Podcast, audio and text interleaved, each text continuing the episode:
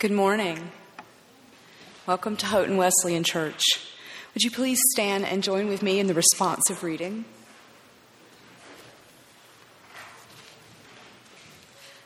Let us worship God who has done great things.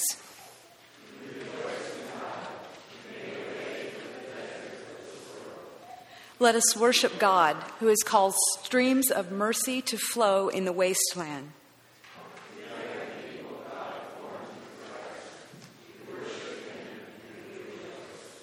Let us worship God in spirit and in truth.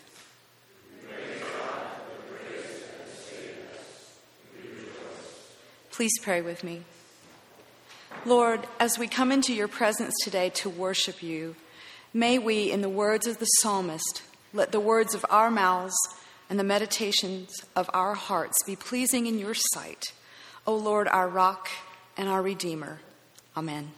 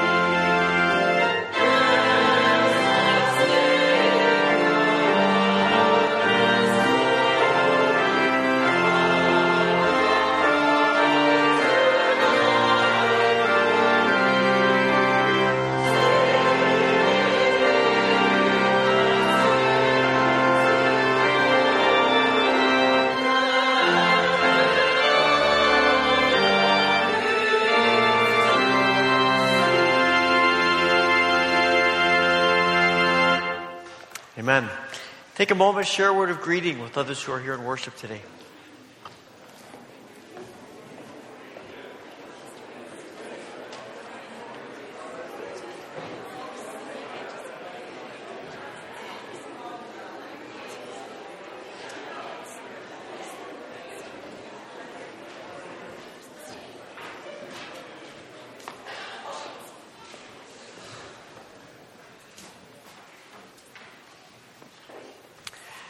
Just a couple of things I want to bring to your attention happening this week.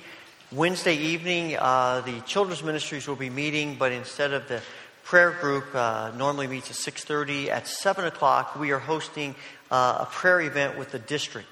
And we'll be focusing on praying for local ministries. And so we want to encourage you to be a part of this gathering at 7 o'clock here in the sanctuary on Wednesday night. And then Thursday is another day set aside for prayer, beginning at 6 a.m. on Thursday, continuing to 6 a.m. on Friday. The prayer room will be open. We encourage you to come. Reserve an hour. You can do that this morning before you leave or online anytime through the church website. And to come and to pray. And then we're also offering corporate prayer times again at noon, 6 p.m., and 10 p.m. And we've had some great times of praying together, taking communion together, and then going to the prayer room and just offering our prayers together to the Lord. And it's been some great times. And we are focusing again on some of the events of the Passion of Christ, and each week moving a little bit closer to the cross. So we encourage you to be a part of either of those gatherings. Please join me in the prayer of confession that's printed in your bulletin. Let us pray together. Powerful and forgiving Lord, by enduring the pain of the cross, you have shown us the price love must pay for taking sin seriously. The nails, the crown, the humiliation, mockery, and shame you went through delivered us from the stronghold of sin and enabled us to live in the freedom only you can give. That is the reality of the cross, but not the reality of our lives. In our contentment, we forsake the transforming work of the cross. In our disobedience, we nullify the redeeming and forgiving power of the cross. Forgive us, Lord, for the ways in which we do not take our sin as seriously as you do. For what it costs us daily is nothing in comparison to what you have already paid. Help us to reflect on the mercies of your cross, and as we do, give us the strength and grace to take up our own and to follow. In confessing our sins, let us hear your words of assurance. In the name of Jesus Christ, you are forgiven. Amen.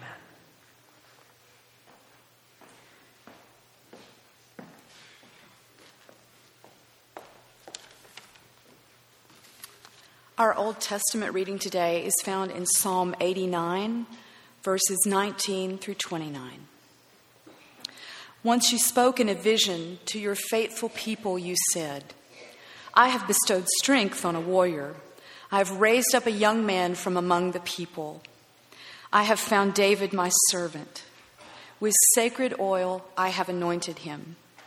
My hand will sustain him. Surely my arm will strengthen him. The enemy will not get the better of him. The wicked will not oppress him.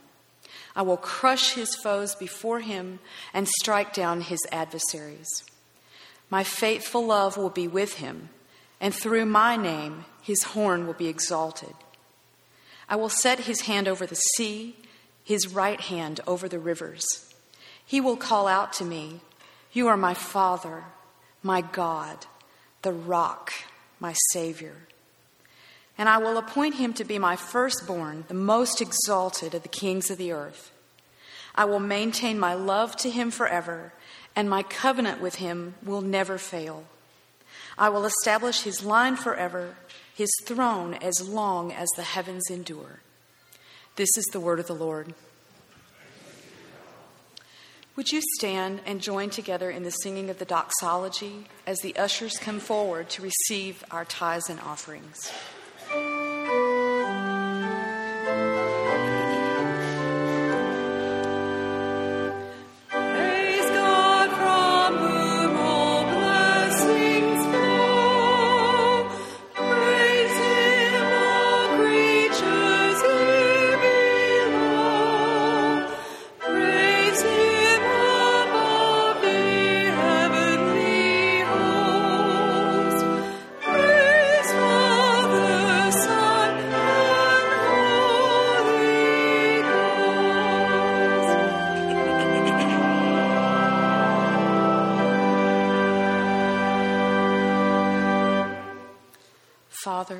we know that every good and perfect gift comes from you.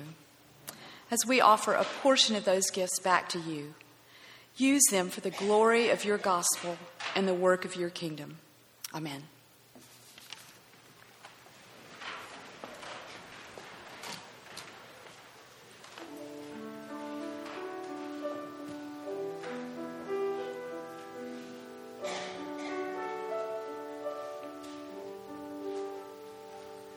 What a friend we have in Jesus, all our sins and griefs to bear. What a privilege to carry everything to God in prayer. Oh, what peace we often forfeit. Oh, what needless pain we bear. All because we do not carry everything to God in prayer. Have we trials or temptations? Is there trouble anywhere? We should never be discouraged. Take it to the Lord in prayer. Can we find a friend so faithful who will all our sorrows share? Jesus knows our every weakness. Take it to the Lord in prayer.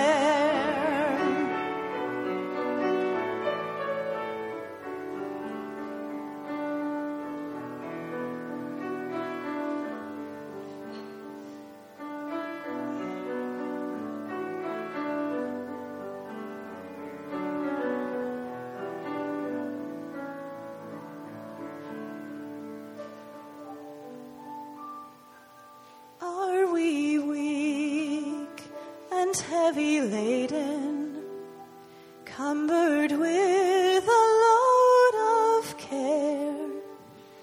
Precious Savior, still our refuge. Take it to the Lord in prayer. Do your friends despise, forsake you? Take it to the Lord in prayer. In his arms he'll take and shield you. You will find a solace there. Oh, what peace we often forfeit. Oh, what needless pain we bear. All because we do not carry everything to God in prayer.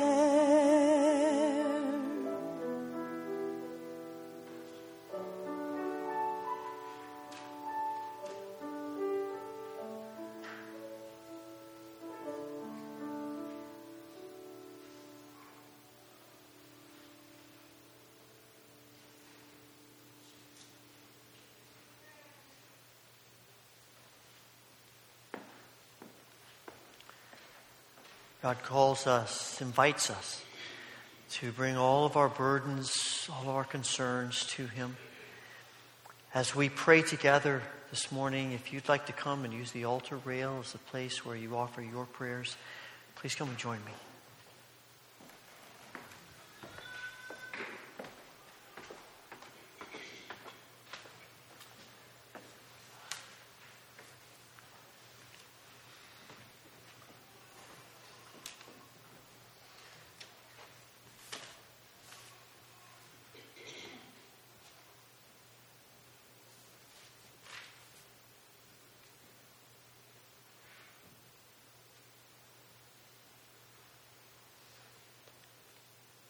Heavenly Father, thank you for the invitation to come offer our hearts to you in prayer.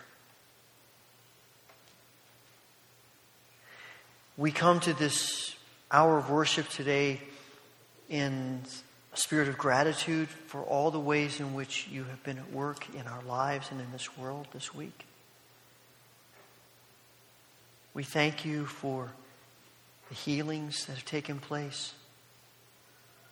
Thank you for things that have been broken being restored. Thank you for protection. Perhaps often when we were not even aware of needing to be protected. Thank you for all the ways in which you pour out the abundance of your blessings upon us. Father, we come today with burdens as well. We think of those who are grieving this morning. For some, the grief is new and fresh.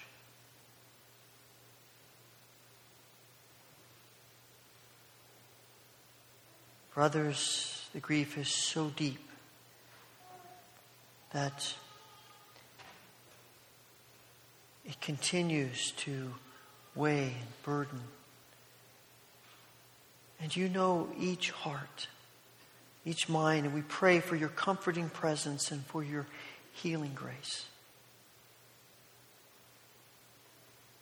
Father, we pray for all who are struggling with illness. We ask for your mercy upon each of them. We pray for Beulah Avery and Jill Tyson, for Priscilla Walsh, Vesta Mullen, Bruce Brenneman, for Bill Roeske, Bev Rett, Micah Christensen, Linda Roth, Isla Shea, Edna Howard, Crystal Blake, Emily Crickler. And for others who are on our minds today, we pray for your healing grace in each of them. Father, we pray for our relationships. Thank you for those that seem in good places right now. And we pray for your restoring grace for those that are not where we wish they would be. Father, we pray for our world. So much war, violence, need. Lord, we ask for your grace to bear on this world that you've created and love. And we pray that your Holy Spirit would be active in this world, healing and restoring and bringing peace in the midst of the chaos and supplying the needs of those whose needs are so desperate. We think of those who are serving you in places of the world, and we ask your grace to continue to be upon them. We think especially of people who are preparing to go on mission trips this summer, individuals, groups, teams. We pray for your mercy upon each of them. We think of Brianna and others and ask that you would help them in their preparation and in all the ways in which they will serve. And we ask for your grace to be at work in their lives and in the lives of those to whom they minister. We pray, Father, for our brothers and sisters who face opposition for their faith. And we think this morning of the Christians in Syria, some of whom who have been recently abducted, being held captive. We pray, Father, that you will release them, protect them. And Father, while they are being held, may their hearts be so open to you that their captors would see you in them and might come to be open to you. Father, thank you for hearing our prayers today. Thank you for all the ways in which you are at work and the ways in which you answer our prayers. We pray all of this, the power and grace of our Lord Jesus Christ, the one who teaches us the model for prayer which we now pray together. Our Father, who art in heaven, hallowed be thy name. Thy kingdom come, thy will be done on earth as it is in heaven. Give us this day our daily bread, and forgive us our debts as we forgive our debtors. And lead us not into temptation, but deliver us from evil. For thine is the kingdom and the power and the glory forever. Amen.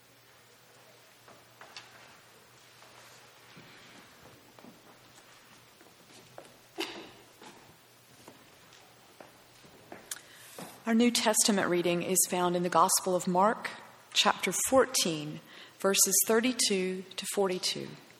And as in the tradition of the church and in reverence for the words of Christ, would you please stand with me for the reading of the gospel?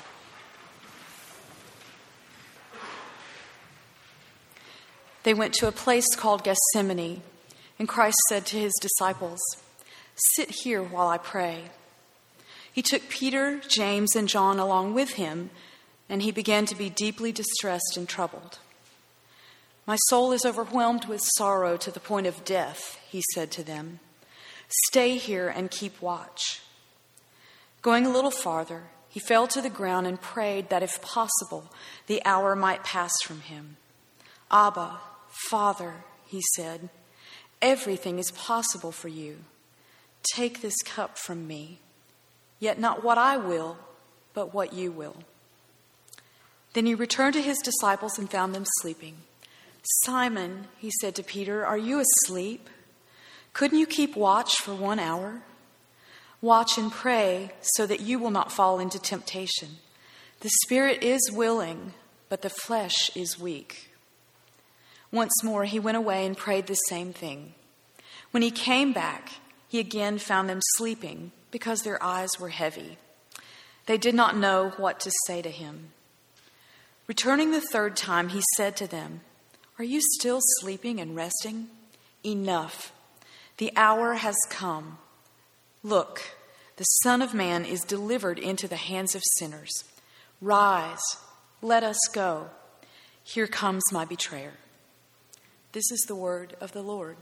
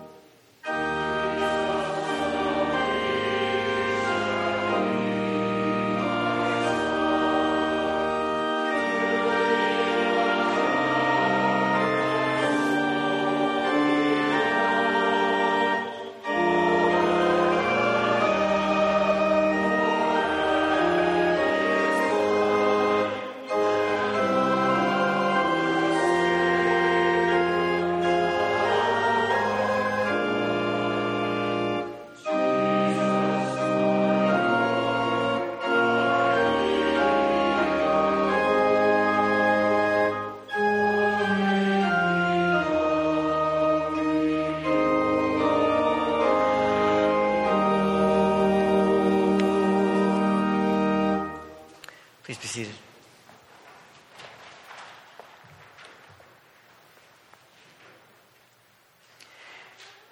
Every time we pray, an image of God comes into our minds, our thoughts. We aren't always aware of it. We're not typically thinking in those terms. But it does. Every time we pray to God, there is something about the nature, the character of God as we see it, that is a part of our mindset as we pray. The more I think about this, I realize that our view of God has a bearing on our prayers probably more than we realize. And how we pray has more of a bearing on our view of God than we realize. And I'm coming to think that there is no more accurate revelation of our view of God than our prayers. They are intimately woven together. So when we come to this story in Mark's gospel of Jesus in the garden, an hour before he's arrested and eventually to the cross, we find Jesus praying. And we wonder, what is in Jesus' mind as he prays? What image of God is in his mind, in his heart, his spirit, as he comes to this moment of greatest crisis? What is the image of God? That image is summed up in two words: Abba, Father.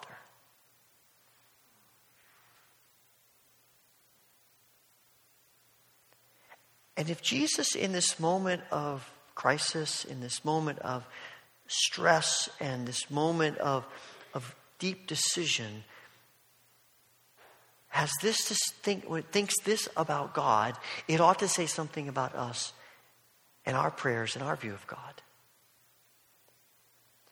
This word, Abba, is an unusual word for Jesus to use here. It is not a common way of addressing God. From what scholars can tell, it seems that it comes from baby talk. Mama, dada. It is that those first words that an infant uses referring to his or her father. And which is why often people will translate this word that's sort of hard to translate. They will use the term daddy. Now, that makes us uncomfortable, I think, typically, to say we're going to address God as daddy. It feels just a little bit too intimate, a little bit too casual, maybe. And if we feel that way, how much more the people of Israel, who from the beginning are taught to see God as other than them. This awesome being. God says to Moses, you tell the people of Israel that if they want to know who I am, you tell them I am who I am. Yahweh. That is my name. That's how you'll know me. And he says, I am a God, the God, who is completely other than them. And they need to understand that. And the whole sacrificial system, all of their worship is built around this image of God, who is so awesome, they don't even pronounce his name. It feels like blasphemy. So for Jesus to be in prayer and to say, Abba, is shocking to them. And yet, this is the term he uses. This word's only used two other times in the New Testament, both from the pen of the Apostle Paul, writing to the Romans in chapter 8 about some of the difficulties that they are facing. He talks to them about God as Abba, Father. He does the same in Galatians chapter 4. And I think, at least I ponder, the reason Paul encourages them to use this term to address God is because they struggle to do it. And so do we. And a lot of it comes back to our image of Father. When I say the word Father, for some of you, what that engenders is joy, love, compassion, security. It gives you this feeling of warmth. It gives you this feeling of loveliness and beauty and everything positive that you could possibly imagine. For others of you, it may be a different image, maybe different words. Maybe for some of you, the word Father brings to mind words like abuse, neglect, abandonment, disconnected. Perhaps the word Father sends chills up and down your spine, and not for good reasons. Maybe when you think of Father, you think of someone whose favorite words were, "I don't have time for you now." Someone who drove you to perfection and beyond in whatever you did, academics, athletics, some organization you were a part of, the home. Everything you did, it seemed as though it was the bar kept getting higher and higher, and when you felt like you reached it, the response was, "That's the best you can do."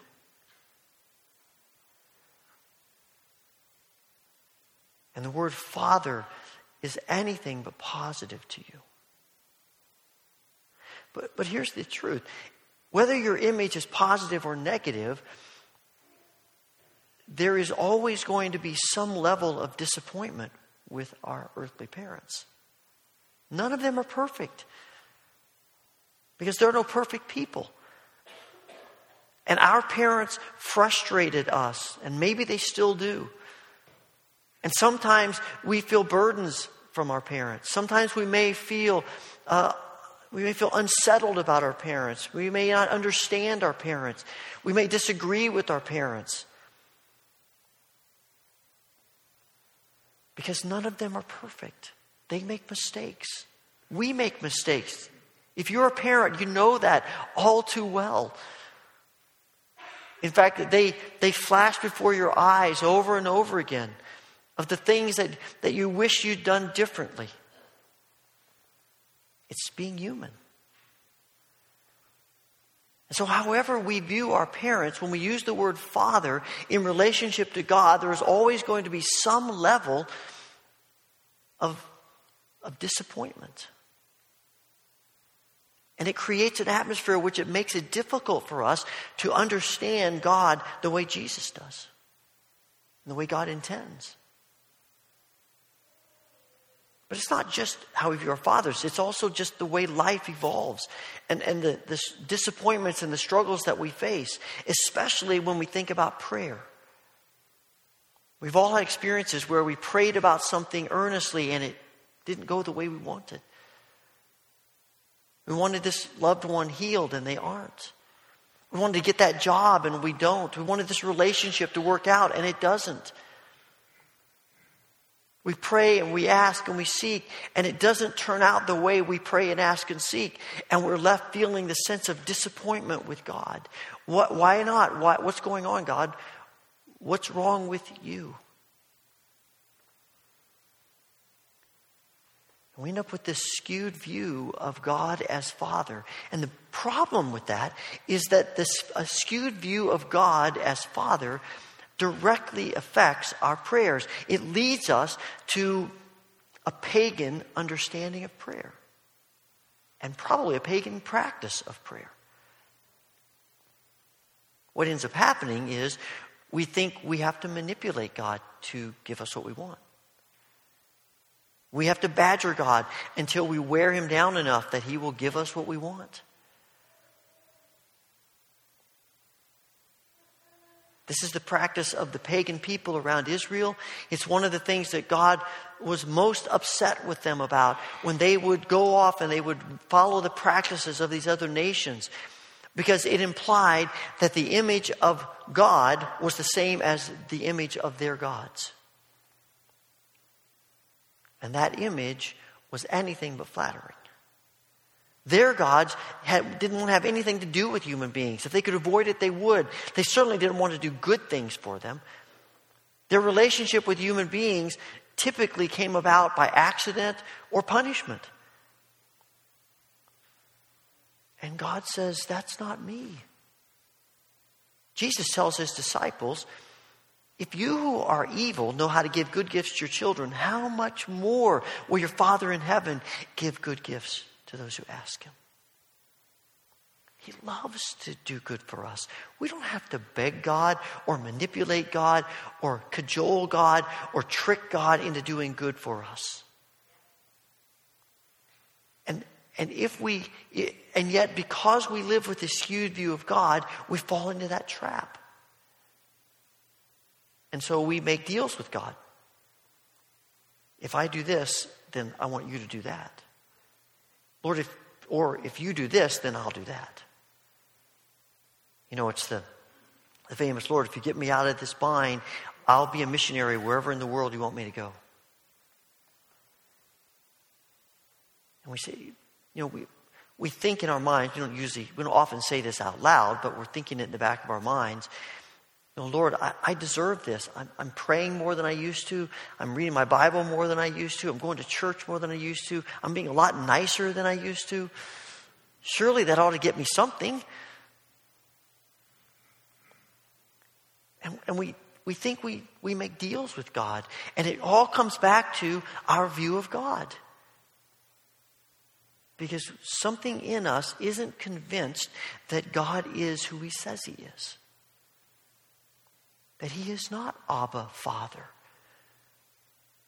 who loves us unconditionally, who creates us in love because he wants to, who is involved in our lives in ways that we cannot always see. So that's part of the problem, is that we think we know better what is best for us. We're a lot like children. You know, children only see the moment. Parents, hopefully at least, see the bigger picture. And so, as children, all we're thinking about is what's the most enjoyable thing I can do right at the moment. And we get angry with our parents if they don't let us do that. They're mean, they're hateful, they don't want us to have any fun. They're old, they don't know anything. Probably I've discovered for myself, the most profound way of understanding my parents was to become a parent. You go, oh, now I get it. I see that. And see, we're like that with God. Lord, why can't I have this? Why can't you do this for me? I don't understand. You don't love me. You don't care about me. You don't want me to have any fun. And we're so focused on the moment, and God is focused on the bigger picture of our lives. See, as children, we don't see any big deal playing in the street. But our parents do. And the most loving parent isn't the one who says to their children, do whatever you want, I don't want to keep you from anything. The most loving parent is the one who is careful about helping to set boundaries for children who simply don't understand danger and security and the difference often between what's good and bad.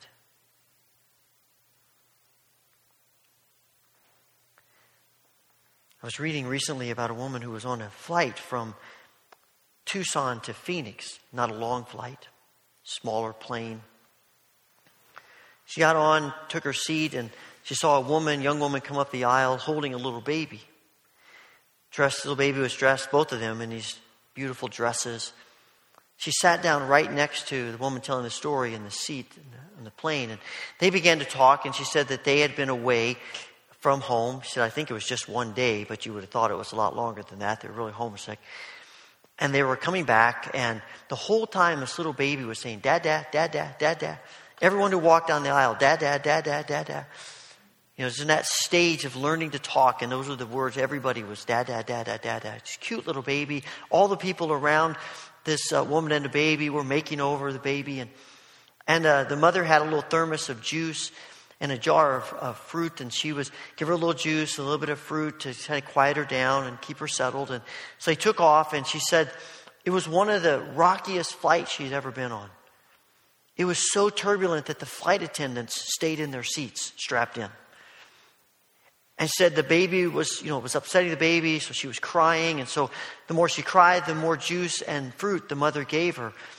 And eventually, and the woman telling the story said, I don't know how to get out of this story without kind of being brutally honest, but eventually what went down came up. All of it. And she said, and it seemed, and then some. I mean, it was everywhere. The seat, the back of the seat in front of them, the person in front of them, the person beside them, the mother, the baby, I mean, everywhere. She said, you've never seen such a mess. She said, you know, it's one of those cases you think you smell something and you try to get away from it, and then you realize, oh, wait, that's me. And she said, I didn't know whether to burn my clothes or just cut off the sleeve. It was just horrible smelling, and it was a terrible mess.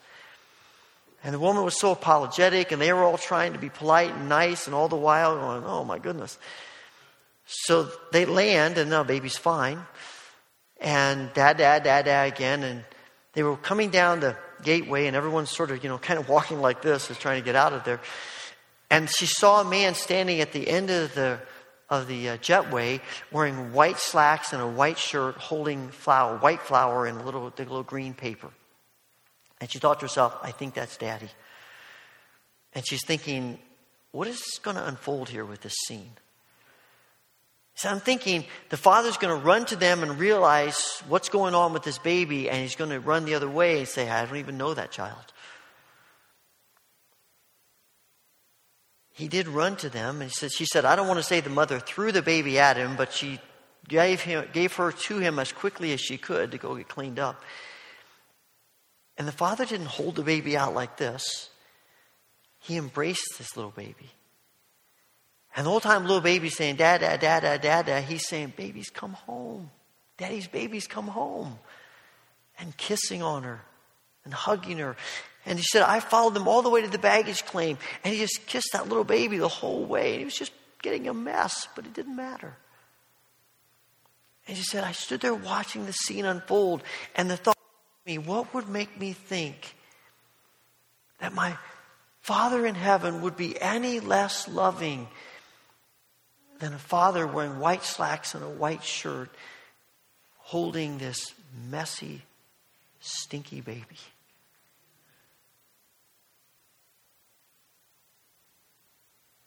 Nothing.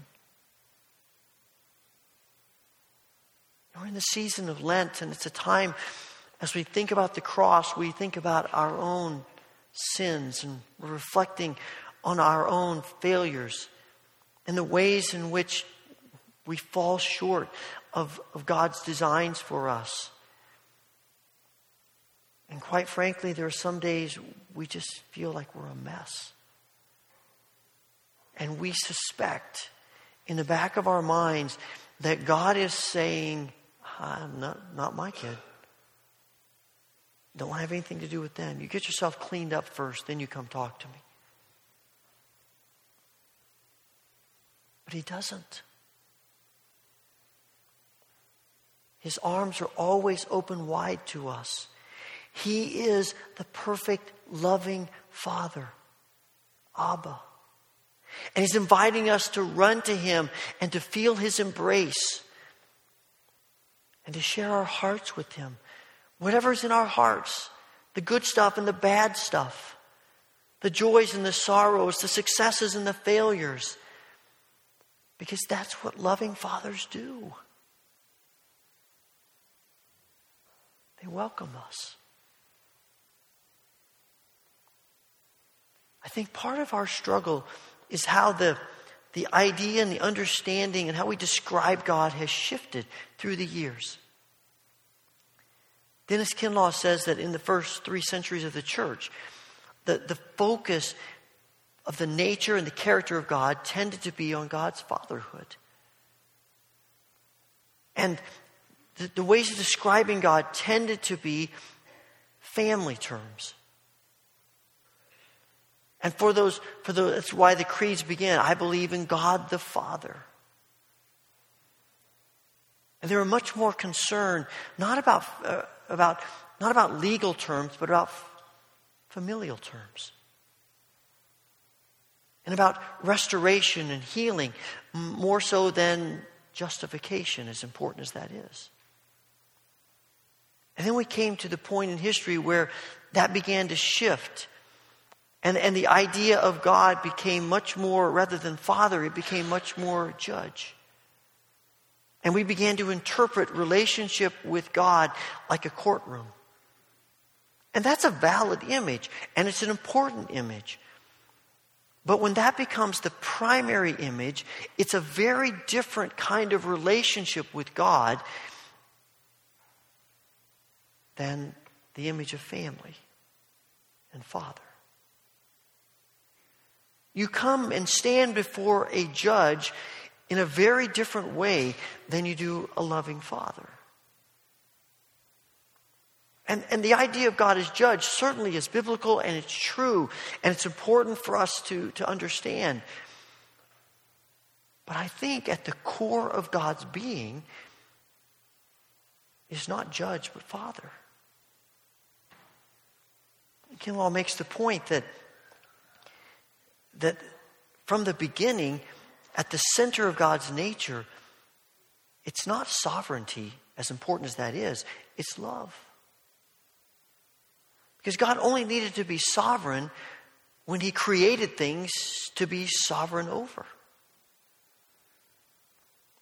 But from the very beginning, the Trinity has related in love. The Trinity doesn't relate to one another in power, but in love. It's about relationship. And at the heart of the being of God is love, and everything else about God's being flows out of his nature, his core of love. And that defines everything else that we speak of about God. And doesn't minimize those things. It simply puts them in perspective. And when Jesus is kneeling in the garden, in this moment of crisis, in this moment of the battle, being won or lost, and he addresses God, he says, Abba, Father. It's significant that this is the only time Jesus uses that term, at least that's recorded. Maybe he used it other times. Some people think he did. But this is the only time we have recorded him using that term for God. And it seems significant to me. It's in this moment of deepest, greatest crisis. The moment when he's actually asking God if this plan might be changed, might be different. In that moment, he doesn't appeal to God as almighty, though he is. He says, Abba, Father.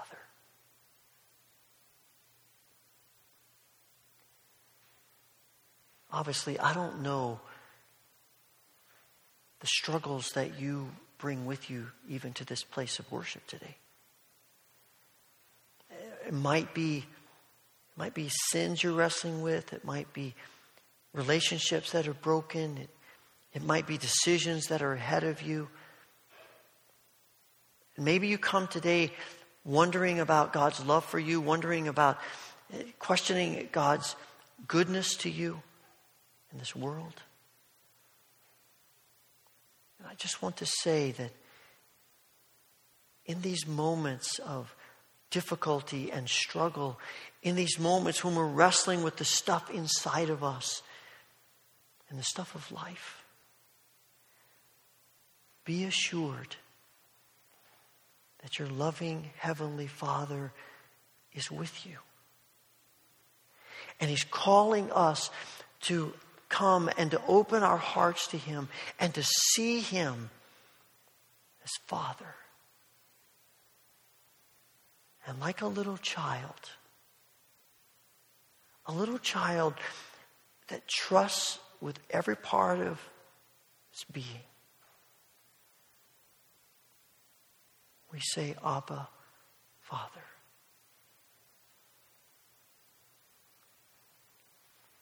Heavenly Father, thank you that you are good and merciful.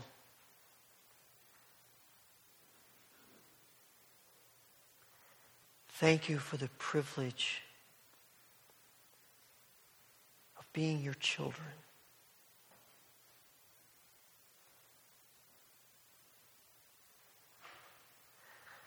We pray that you will break down the walls and the barriers that keep us from seeing who you really are. We pray that you will heal the distortions that hinder our ability to see you and understand you as you really are. Help us to come today and to walk into your embrace and to discover more of who you are as Abba, Father.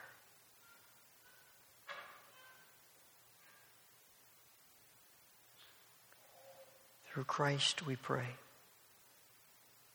Amen.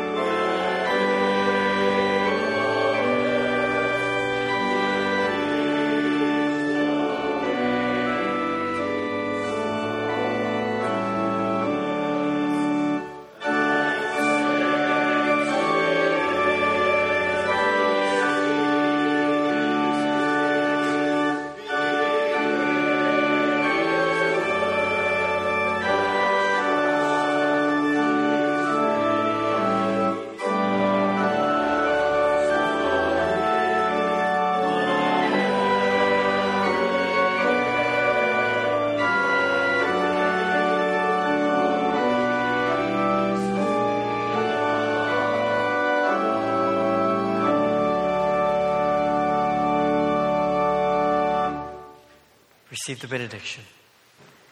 May the Lord bless you and keep you. May the Lord make his face shine upon you and be gracious unto you. May the Lord turn his face toward you and give you peace. Amen.